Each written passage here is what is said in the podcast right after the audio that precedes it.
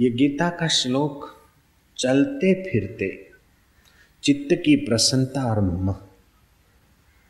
मुखमंडल का ओजस्वी तेजस्वी बनना, और जीवन विघ्न बाधाओं के बीच भी निर्लेप नारायण के सुख से ओतप्रोत रहे, ये ऐसा श्लोक है।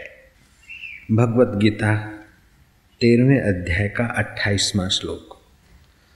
समं पश्यन्यः सर्वत्र समं पश्यन्यः सर्वत्र सम अवस्थितम् ईश्वरम्।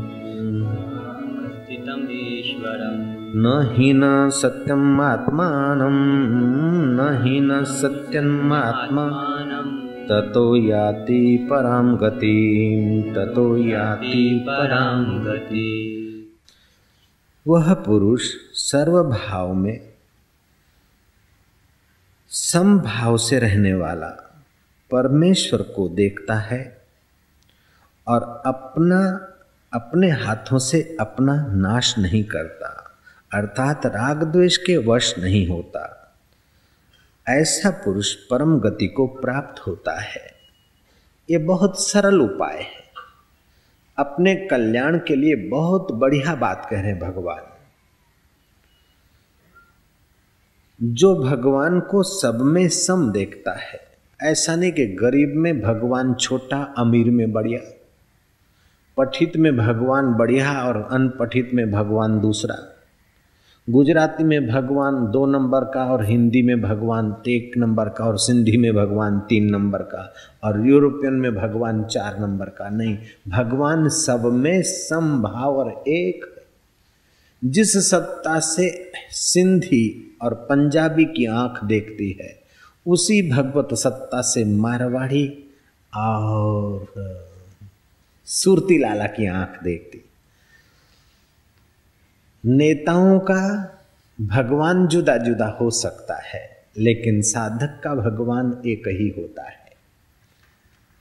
जय राम जी। बंबई का मुख्यमंत्री और शिक्षण मंत्री अलग, कर्नाटक का मुख्यमंत्री और शिक्षण मंत्री अलग, गुजरात का शिक्षण मंत्री और मुख्यमंत्री अलग। उनके सिद्धांत और संकेत और पार्टी अलग हो सकती, विचार अलग हो सकते हैं। लेकिन साधक और भगवान का सिद्धांत अलग नहीं है, उनकी पार्टी अलग नहीं है। उसकी पार्टी तो एक नूरते सब जग उपजा, कौन भले कौन मंदे। जो कबीर जी का अनुभव है, वही नानक जी का है। कबीर काशी में है और नानक पंजाब में है। जो नानक जी का अनुभव है, वही अनुभव नरसी मेहता का सौराष्ट्र में है और वही अनुभव सिंध के साई टेऊराम का है। वही अनुभव नैनीताल के जंगलों में समाधि में लगे हुए लीलाशाह बापू का वही अनुभव।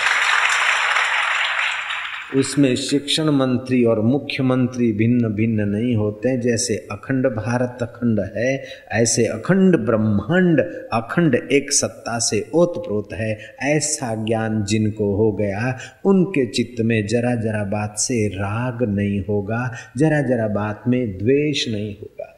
जो सब में सम भगवान को देखने का अभ्यास करेंगे उनका राग और द्वेष शांत होता जाएगा। जिनका राग और द्वेष शांत होता जाएगा, उनके चित्त में शांति और मुख पे तेज स्वाभाविक ही आएगा।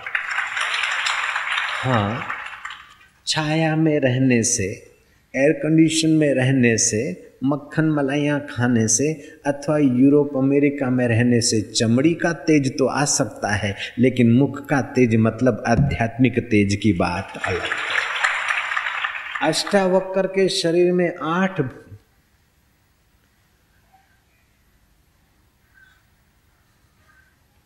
खोड़ खापड़ है, टेढ़े मेढ़े अंग हैं।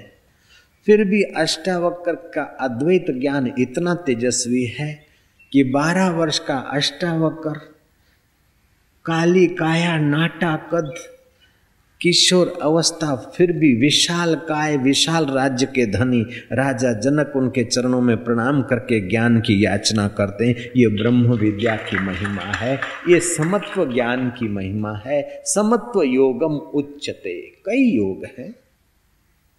हठ योग, लय योग, कुंडलनी योग भक्ति योग, निष्काम कर्म योग, नादानुसंधान योग, इन सब योगों में समत्व योग बड़ा सहज है और सबसे ऊँचा फल देने वाला। सबसे बड़ा भारी फल देता है। समत्व योगम उच्चते। जो भगवान हर देश में है, जो भगवान हर समय में है, जो भगवान हर दिल में है, जो भगवान हर श्वास में है ऐसा सर्वत्र सदा सब काल में ओतप्रोत भरा हुआ, इतना आसान भगवान नहीं पाया या नहीं जाना तो फिर कौन सा भगवान पाओगे और कौन से भगवान को जानोगे जो हर देश में है, हर श्वास में है, हर आँख के द्वारा देख रहा है, हर कान के द्वारा सुनने की सत्ता दे रहा है और दिल की हर धड़कन जिसकी सत्ता से दिखती है और चलती है, ऐसे भगवान को पाना कठिन है। तो बताओ, फिर सुगम कौन सा भगवान मिलेगा? जो एक जगह पर है, दूसरी जगह नहीं, वो तो फिर बहुत मेहनत से ढूंढना पड़ेगा। जो एक समय में है, दूसरे समय में नहीं है तो समय का इंतज़ार करना पड़ेगा। जो एक एक दिल में है, दूसरे दिल में नहीं है तो वहाँ चेकिंग करने के लिए बहुत मेहनत करनी पड़ेगी। तुम किसी को ना कहो तो मैं एक प्राइवेट बात कह दूँ तुमको। जय श्री कृष्ण। बोलो कि बड़ी जय श्री हमारे एक मित्र संत ने कहा कि मेरे कुछ डॉक्टर भगत हैं और वो ध्यान करते, उनको अनुभूतियाँ होती है। मेरे से पूछने को आते हैं, लेकिन मैं जानता नहीं। वो मेरे को बाप जी बाप जी बोलते और मैं ऐसे आशीर्वाद कर देता हूँ, लेकिन उनको जो अनुभूतियाँ हो रही है, और कौन सी यात्रा है, मेरे को खबर नहीं तो तुम जरा मेरे भक्तों को थोड़ा मार्गदर्शन देते जाना, मेरे को उन्होंने कहा। तो मैं आनंद होके गुजरा। आज से बीस साल पहले की बात है। तो सुबह का समय था, मैंने गाड़ी ऐसी जगह पे खड़ी करी तो वो बंगलों में से भागते हुए आया। हाँ बापू बापू बापू करके बीस साल पहले इतना लोक परिचय मेरा नहीं था। उन्होंने बड़े आदर से मेरे को पूजा के रूम में बिठाया, बड़ी पूजा की और देखते देखते बहुत लोग इकट्ठे हो गए। कई उसमें डॉक्टर थे। आनंद एग्रीकल्चर विभाग में काम करने वाले भी कई ऑफिसर आदि थे तो उसमें एक महिला ने पूछा वो भी डॉक्टर थी उसके पति भी डॉक्टर थे उसके दूसरे कोई रिश्तेदार भी डॉक्टर थे ऐसे आठ डॉक्टर थे उन्होंने एक सवाल पूछा कि बापू भगवान બધાના હૃદયમાં છે એ વાત તમે માનો છો મેં કીધું હું ના માનું તોય છે લ્યો જય શ્રી કૃષ્ણ મારા ન માનવાથી એ વાલો વયો જાય એવું નથી હો ભાઈ સાહેબ હું માનું તોય છે ન માનું તોય છે ને હું નગારા વગાડું કે નથી નથી તોય છે. આપણે બધા ભેગા મળીને નગારા વગાડી કે સૂર્ય નથી સૂર્ય નથી તો સૂર્ય વયો જાય કે? આપણે બધા નગારા વગાડીને સોગન ખાઈએ કે એટલે ચંદ્રમાં નથી ચંદ્રમાં નથી ચંદ્રમાં નથી. એનાથી ફરક પડે નહીં. ઈશ્વરો સર્વભૂતા નામ હૃદય છે અર્જુન તિષ્ઠતી. ગીતામાં લખેલું છે કે બાપુ, હા ગીતા મેં લિખા હે હમ જાનતે ઇસીલિએ આપસે પૂછતે. तो आपका क्या मानना है? बोले, मेरा मानना तो गीता के अनुसार है, लेकिन मैं न भी मानूं, फिर भी भगवान है। तो कि बापू, सबके हृदय में है। तो मैं कीधु हाँ सबके हृदय में तो डॉक्टर डॉक्टर आपस में एक दूसरे के सामने देखने लगे और जरा थोड़ा ख्याल तो आ जाता है, मुख चमक रहा है कि शंका है कि क्या है। थोड़ा सा स्माइल एक दूसरे को दिया फिर मेरे आगे हाथ जोड़े मैं क्या नहीं तुम्हारे दिल में क्या शंका है બોલે બાપુ અમે આ બધા આઠ જણ છીએ ડૉક્ટર છીએ આ ફલાણા ભાઈ છે આ ફલાણા બેન છે આ ફલાણા બેન આ હાર્ટના સ્પેશિયલિસ્ટ છે આ પણ હાર્ટ સ્પેશિયલિસ્ટ છે આ સર્જરી સ્પેશિયલિસ્ટ છે આ ફલાણા છે मैं क्या आखिर क्या बोले, बाबा, जब ऑपरेशन होता है तो हम लोग साधक भी हैं, डॉक्टर भी हैं। तो किसी पेशेंट का हार्ट की सर्जरी होती है अथवा ऑपरेशन होता है तो हम माइक्रोस्कोप लेकर बहुत ट्राई करते हैं कि कहीं भगवान दिख जाए।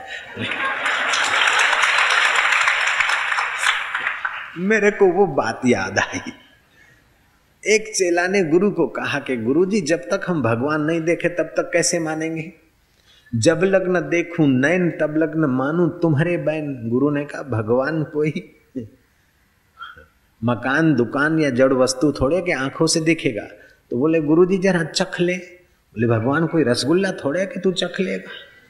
तो गुरु जी भगवान की सुगंध क्या है? बोले, भगवान कोई फूल थोड़े है जो सूंगेगा तो बोले, भगवान को स्पर्श करवा दो, फिर माने तो भगवान कोई रुई का गद्दा या डल्लभ का गद्दा थोड़े कि तू टच करके मानेगा।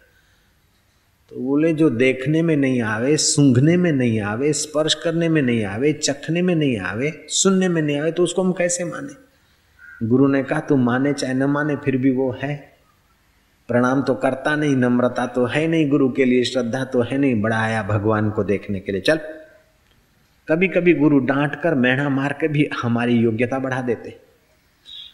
प्रणाम तो करता नहीं। बोले गुरु जी अगर प्रणाम करने से भगवान मिलता है तो मैं दंडोत प्रणाम करता हूँ। वो लंबा पड़ा और गुरु भी हमारे जैसे थे कोई जवान गुरु थे बराबर कस के अणीदार गुस्सा मारते धड़ाक धूम बैड़ा ऊपर बराबर नो एक चौड़ी दीदी फेंट अरे रे रे मर गए अरे अरे गुरु जी भगवान दिखा रहे हो कि पिटाई कर रहे ઓય રે ઓય રે બાપલિયા રે ઓય ઓય રે કેલા હું થયું કે બહુ વાગ્યું બહુ દુખે बहुत दुखता है अरे कहाँ दुखता है बोले गुरु जी यहाँ बोले आंखों से तो दिखता नहीं गुरु ने बोला आँखों से तो दिखता नहीं मैं कैसे मानू? अच्छा कान लगा कर सुनू? बोले गुरुजी कान से नहीं सुनाई पड़ेगा। बोले अच्छा जरा सूंघ के देखूँ कैसा है दर्द? बोले नाक से नहीं पता चलेगा। बोले चख के देखता हूँ चल खमीस उतार। बैठो खुल्लो कर पीठ खुली कर मैं जरा चाट के देखूँ दुख कैसा है? बोले गुरुजी चाटने से चखने से पता नहीं चलेगा। बोले जरा दबा के देखू। बोले नहीं नहीं नहीं नहीं नहीं, नहीं, नहीं, नहीं प्लीज़ प्लीज़ प्लीज़ गुरु ने कहा, जब आँख से दिखता नहीं, कान से सुनाई नहीं पड़ता, नाक से सूंघने में नहीं आता और हाथ से दिखने में, स्पर्श में नहीं आता तो मैं कैसे मानूं कि तेरे को दर्द हो रहा है? गुरु जी जिसको लगा होता है ना चोट, उसी को मालूम वो तो मैं जानता हूँ, मेरा अनुभव है। गुरु ने कहा, जैसे तू जानता है, तेरा अनुभव ऐसे मैं जानता हूँ, भगवान है मेरा अनुभव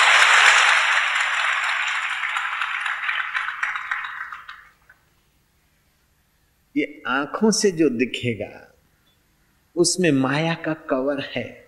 इसलिए ज्ञान की आँख चाहिए। जैसे आँखों से आकाश दिखता है, तंबू जैसा दिखता है, कढ़ावे जैसा दिखता है, क्योंकि हमारी आँख उसी डिज़ाइन की बनी है, इसलिए वो ऐसा दिखता है।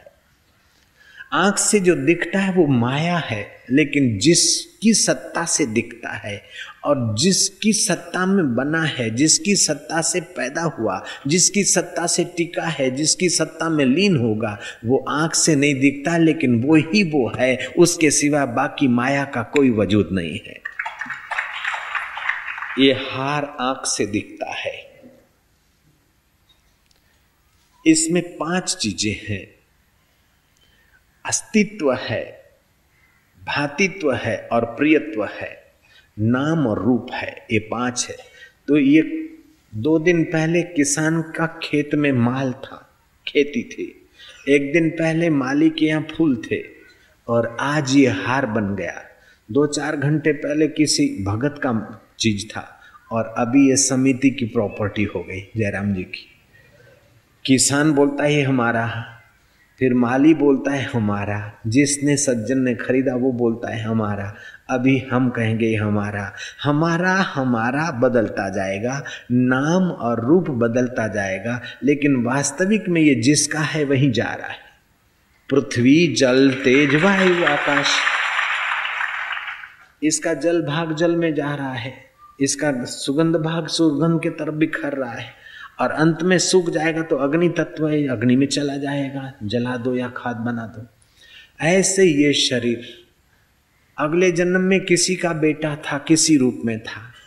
जन्मे था उमल के घर तो बाप बोलता, मेरा बेटा है, भैया बोलता, मेरा भाई है, मामा बोलता है, भांजा है, काका बोलता है, भतीजा है। शादी हुई, पत्नी कहती, मेरा पति है। छोकरा हुआ, बोले, मेरा पापा है। शिष्य हुए, बोले, मेरा गुरुजी है। दोस्त हुए बोले मेरा भाई बंद है शत्रु हुए बोले ये मेरा शत्रु है।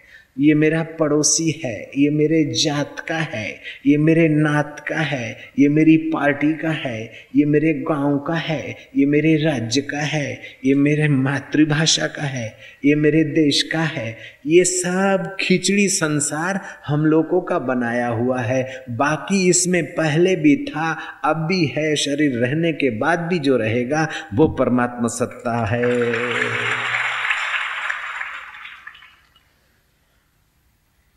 अस्थि। अस्तित्व तो पहले भी था। इस पाँच भूत के शरीर में अभी जो है, अगर ये शरीर पड़ जाता है तो इसमें अग्नि तत्व महाअग्नि में मिल जाएगा, वो पहले भी था। वायु वायु में मिल जाएगा। जल जल में मिल जाएगा। पृथ्वी, हड्डी और राख में मिल जाएगा। तो ये अस्थि तत्व पहले भी था, अब भी है, बाद में रहेगा।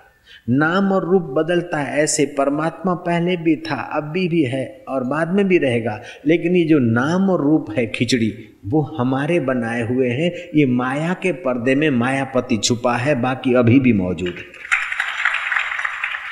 जैसे पानी के ऊपर लील,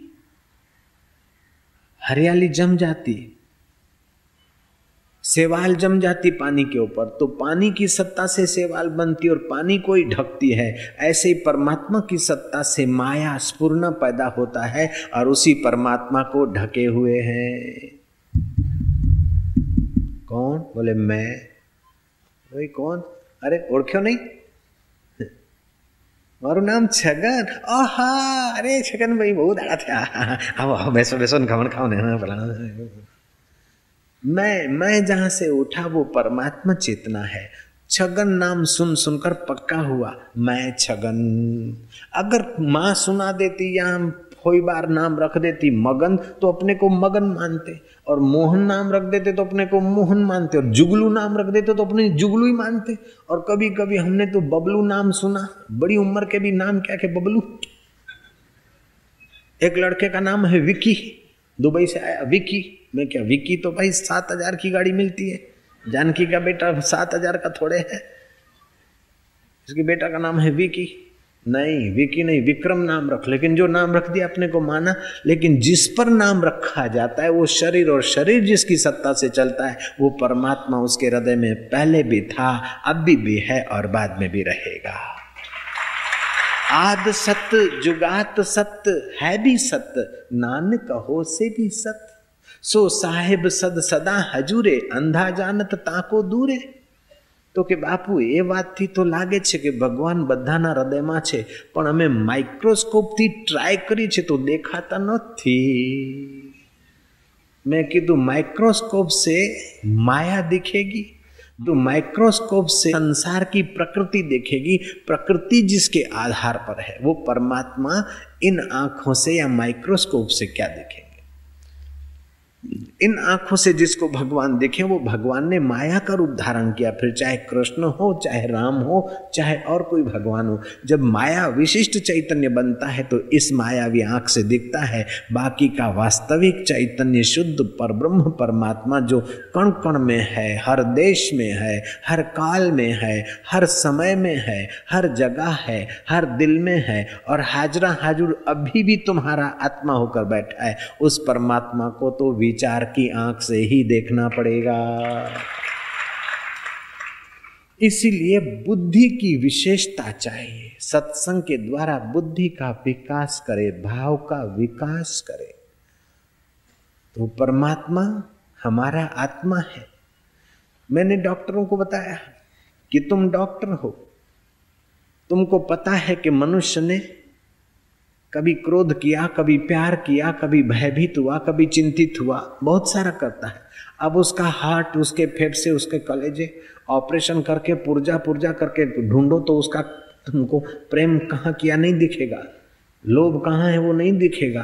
क्रोध कहाँ पर से किया वो नहीं दिखेगा। आदमी तो प्रेम भी करता है, नफरत भी करता है, लेकिन प्रेम और नफरत इन पुर्जों से, आँखों से खोल के देखो तो नहीं दिखेगी।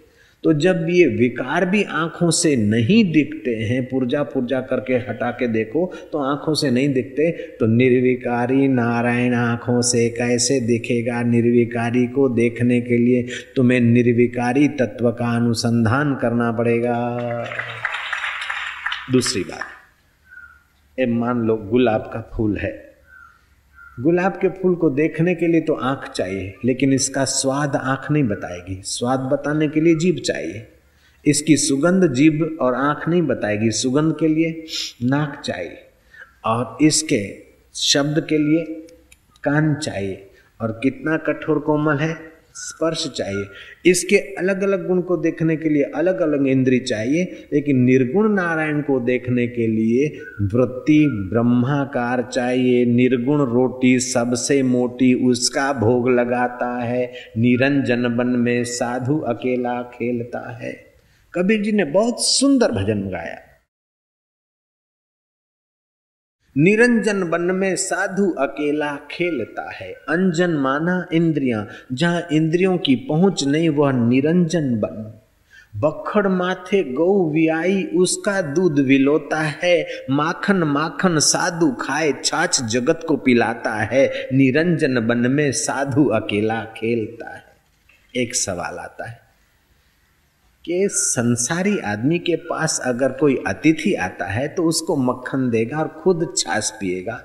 तो साधु तो और परोपकारी होते हैं। तो साधु मक्खन खा और छाछ दूसरों को पिलाए, ये बात कैसे?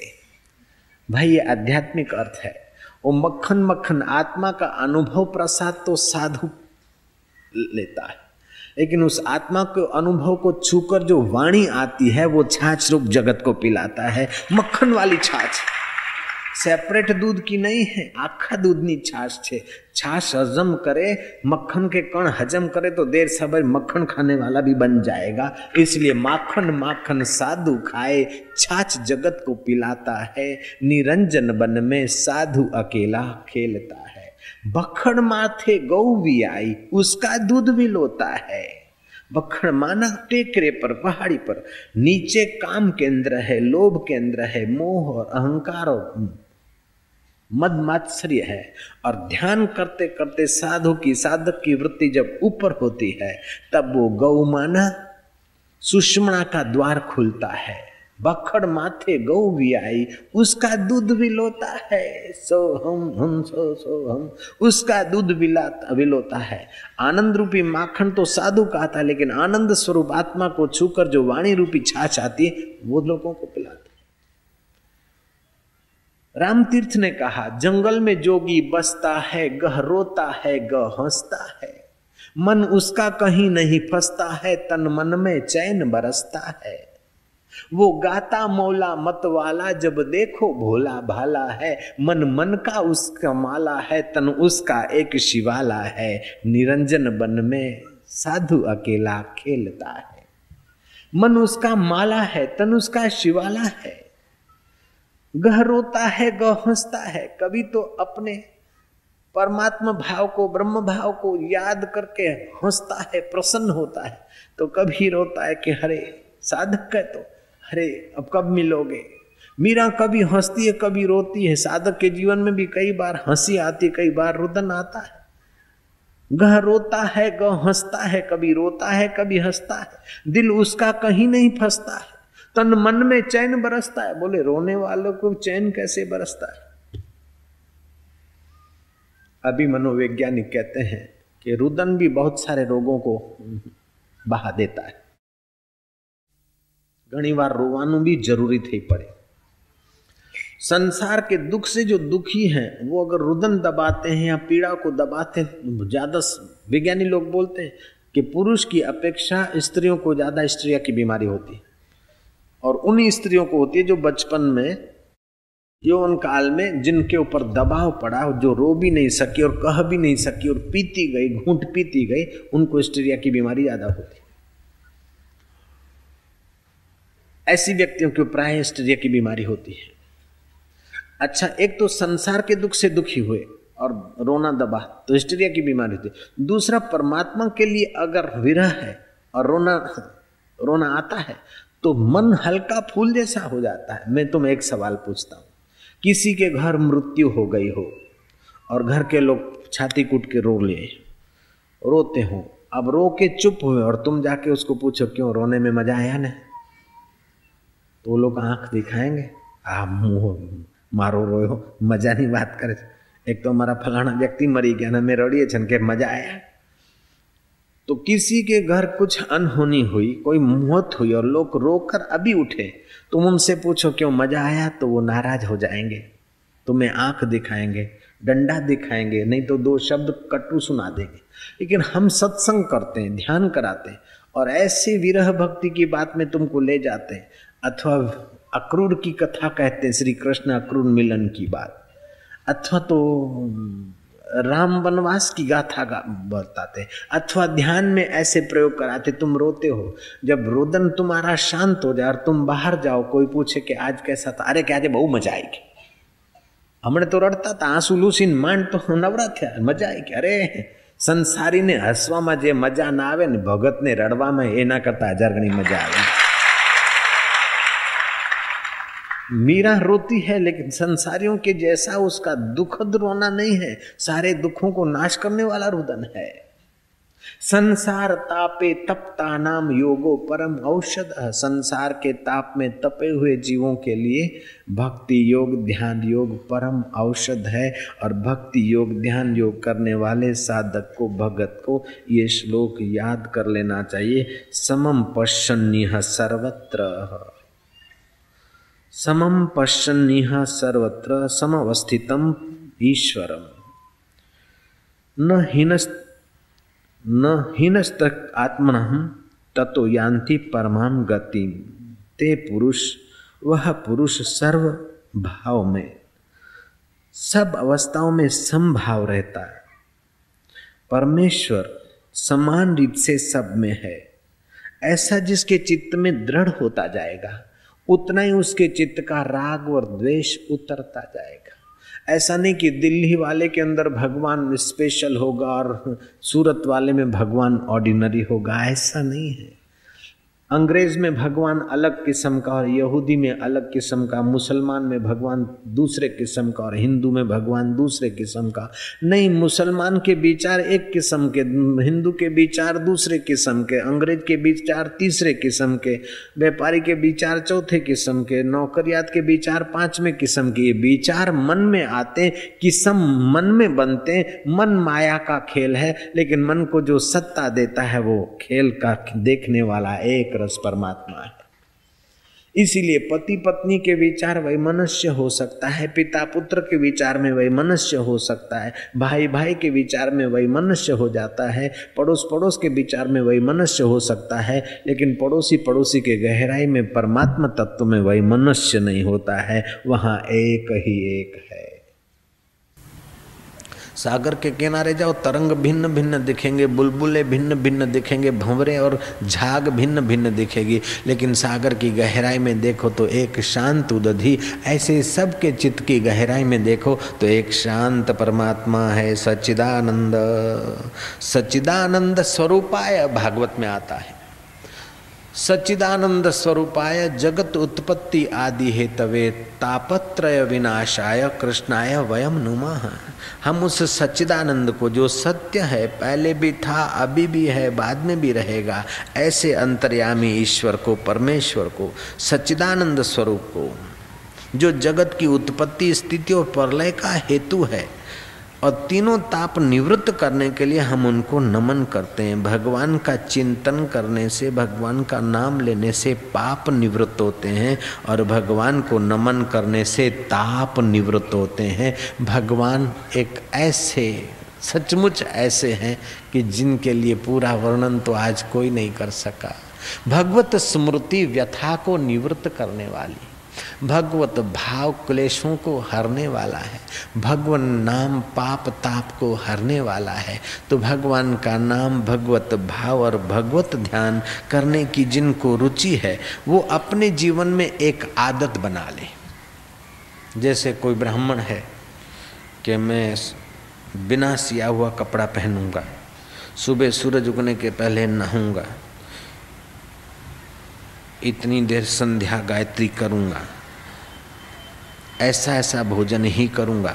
उसने अपना नियम बना लिया तो उसको लगा कि अपने जीवन को एक ऐसे सुंदर ढंग से जिया जाए। अब वो चार दिन के लिए नहीं आज जीवन वो कर लेता है कि हम ऐसे जिएँगे, ऐसे रहेंगे। पेंट, शर्ट या सिगरेट, शराब, कबाब नहीं खाएँगे। तो उसने जीवन, नियम बना लिए तो दो दिन के लिए नहीं बनाता, दस दिन के लिए नहीं बनाता, जीवन भर। जो शराब कबाब छोड़ देता है तो ऐसा थोड़े कि एक साल के लिए शराब कबाब नहीं, अब बाद में हम पिएँगे खाएँगे। ऐसा तो नहीं होता। तो जैसे जीवन, उत्तम जीवन जीने के लिए संकल्प करके आदमी लग जाता है, ऐसे उत्तम से उत्तम परमात्मा को पाने के लिए भी संकल्प करके लग जाए कि कुछ भी हो जाए, अपने चित्त को राग और द्वेष की जब आंधी तूफ़ान आएँगे तो उसी समय भगवान की स्मृति करके चित्त की रक्षा करेंगे। जब किसी मित्र की या पुत्री की, किरण की या उसकी या उसकी याद आएगी तो भगवान को याद करेंगे तो किरण का शरीर, पुत्र का शरीर, पुत्री का शरीर तो बदलता है, लेकिन आत्मा अबदल है और मेरे साथ है। मेरा शरीर भी बदलता है। रोज अन्न खाते, फल खाते, पुराने कण मिटते हैं, नए कण बनते हैं, ये शरीर भी बदल रहा है। माया में बदलाहट है। जैसे पंखा फास्ट घूमता है तो एक जैसा लग रहा है। ऐसे ही हर चीज़ में बदलाहट है, लेकिन इतनी फास्ट बदलाहट है कि पता नहीं चलता।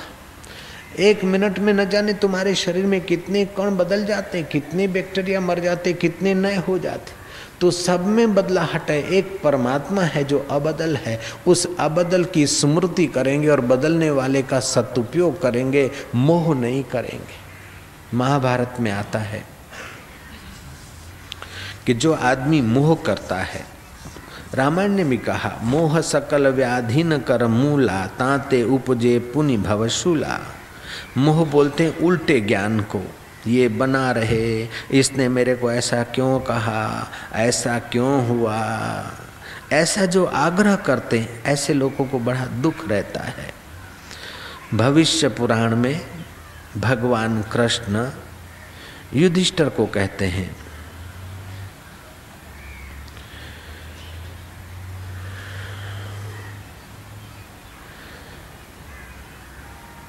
कि युधिष्ठर, ये जो कुछ देखता है, ये सब माया है। इस माया को जो सत्य मानते हैं, वे इस माया से प्रभावित हो जाते हैं। जो लोग बैठे बैठे मिट्टी का ढेला तोड़ते हैं, तिनखा तोड़ते हैं, अथवा वस्तु को टुकड़े करते रहते हैं, कान में, नाक में उंगलियाँ डालते रहते हैं अपने दांतों से नख काटते रहते हैं या उच्छिष्ट भोजन करते हैं।